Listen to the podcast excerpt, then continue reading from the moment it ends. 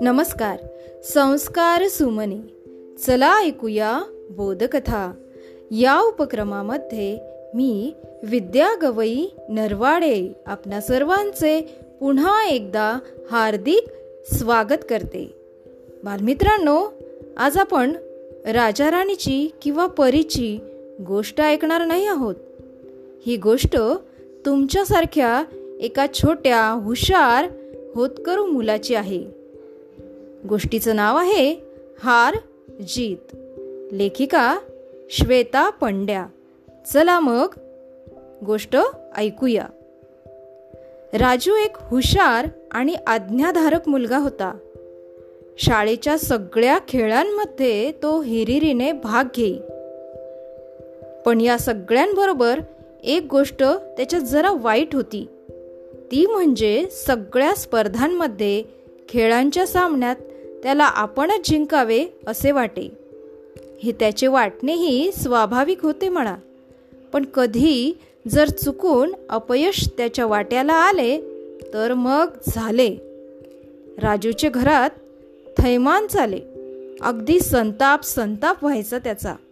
मग घरात जेवणावर बहिष्कार. आणि आठ आठ दिवस अबोला. त्यामुळे त्याच्या या अशा स्पर्धांची सामन्यांची त्याच्या आईबाबांना फार भीती वाटे.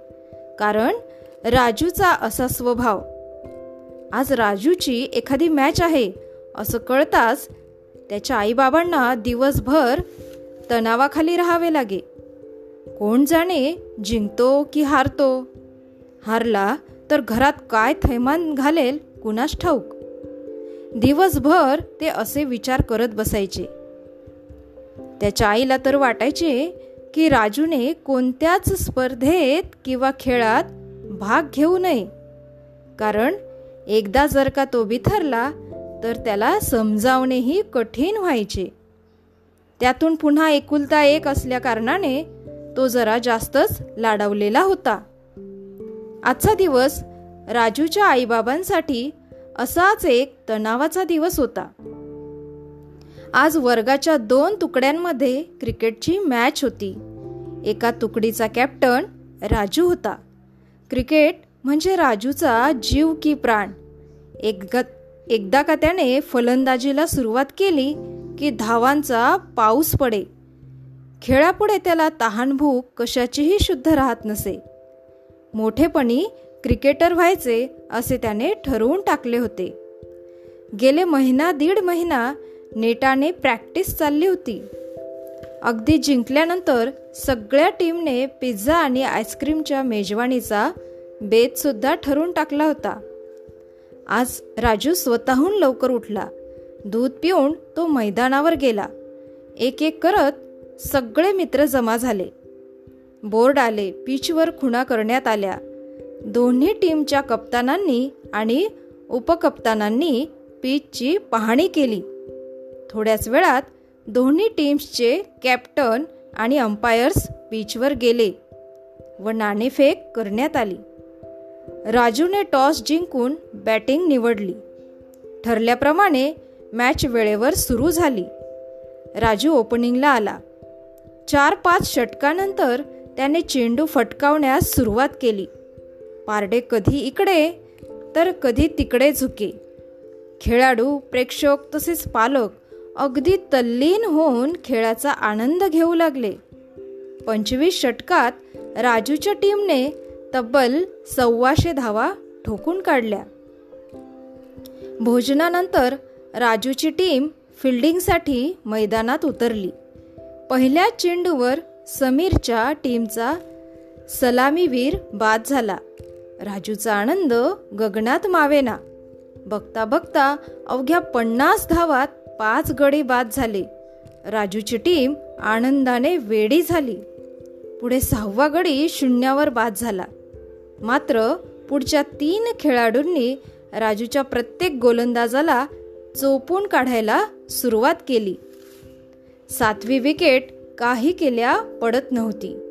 असे करता करता चोवीस षटके संपली. आता एकच षटक उरले होते आणि जिंकायला सहा धावा हव्या होत्या. षटकाच्या पहिल्याच चेंडूवर सुभाषकडे अगदी सोपा झेल उडाला पण सुभाषने झेल सोडला. फेंगड्यास आला राजू स्वतःचे केस ओढत सुभाषला बडबडू लागला. मैदानातला प्रत्येक जण आता तणावाखाली होता. दोन चेंडू आणि त्यावर चार धावा हव्या होत्या. आणि आश्चर्य म्हणजे फलंदाजाने चेंडू सरळ पॅव्हेलियनवर आणला. पंचांनी षटकार जाहीर केले. राजूची टीम हरली होती. तो तनतनत तंबूत परतला. कुठं आहे तो सुभाष? टीमच्या प्रत्येक खेळाडूला तो बडबडत होता. समोरच्या तंबूत आनंदोत्सव साजरा होत होता. ते पाहून राजूच्या डोळ्यातून अश्रुधारा वाहू लागल्या. त्याची समजूत घालणे कठीण होते. कुणाचाही निरोप न घेता त्याने सायकल उचलली आणि आपले घर गाठले. सायकल व्हरंड्यात आपटून तो आपल्या खोलीत गेला व पलंगावर पालथा पडून रडू लागला. आईने पाठीवरून हात फिरवत त्याची समजूत काढली. बाबांचेही प्रयत्न वाया गेले. तो तसाच न जेवता पडून राहिला आणि रडता रडता झोपी गेला. झोपेत राजूला एक स्वप्न पडले. स्वप्नात त्याला त्याच्याच वयाची मुले दिसली. ही मुले कबड्डीची मॅच खेळत होती व राजू खेळ बघत प्रेक्षकांमध्ये बसला होता. दोन्हीही तुकड्या जिद्दीने खेळत होत्या. अगदी अटीतटीचा सामना चालला होता. एकमेकांचे गडी बाद करणे जिवंत करणे सतत चालू होते. थोड्या वेळाने मॅच संपली. जिंकलेल्या बाजूने जयघोष करायला सुरुवात केली पण हारलेल्या खेळाडूंमध्ये कुठेही रडवी कळा त्याला आढळली नाही.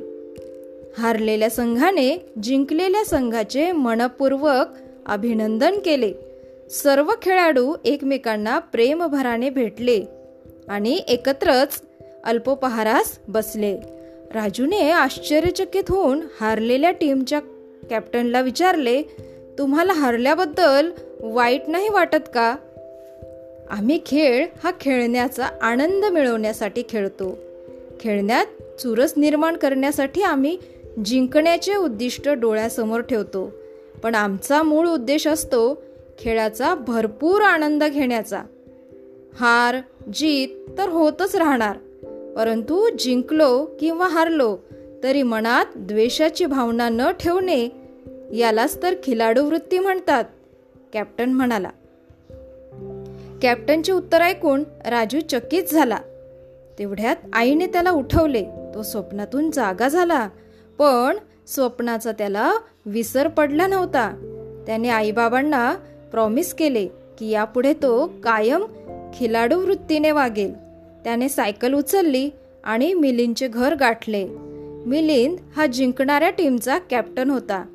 राजूने त्याला मनापासून अभिनंदन केले आणि मिलिंदसाठी हे सगळं अनपेक्षित होतं. त्यालाही खूप आनंद झाला.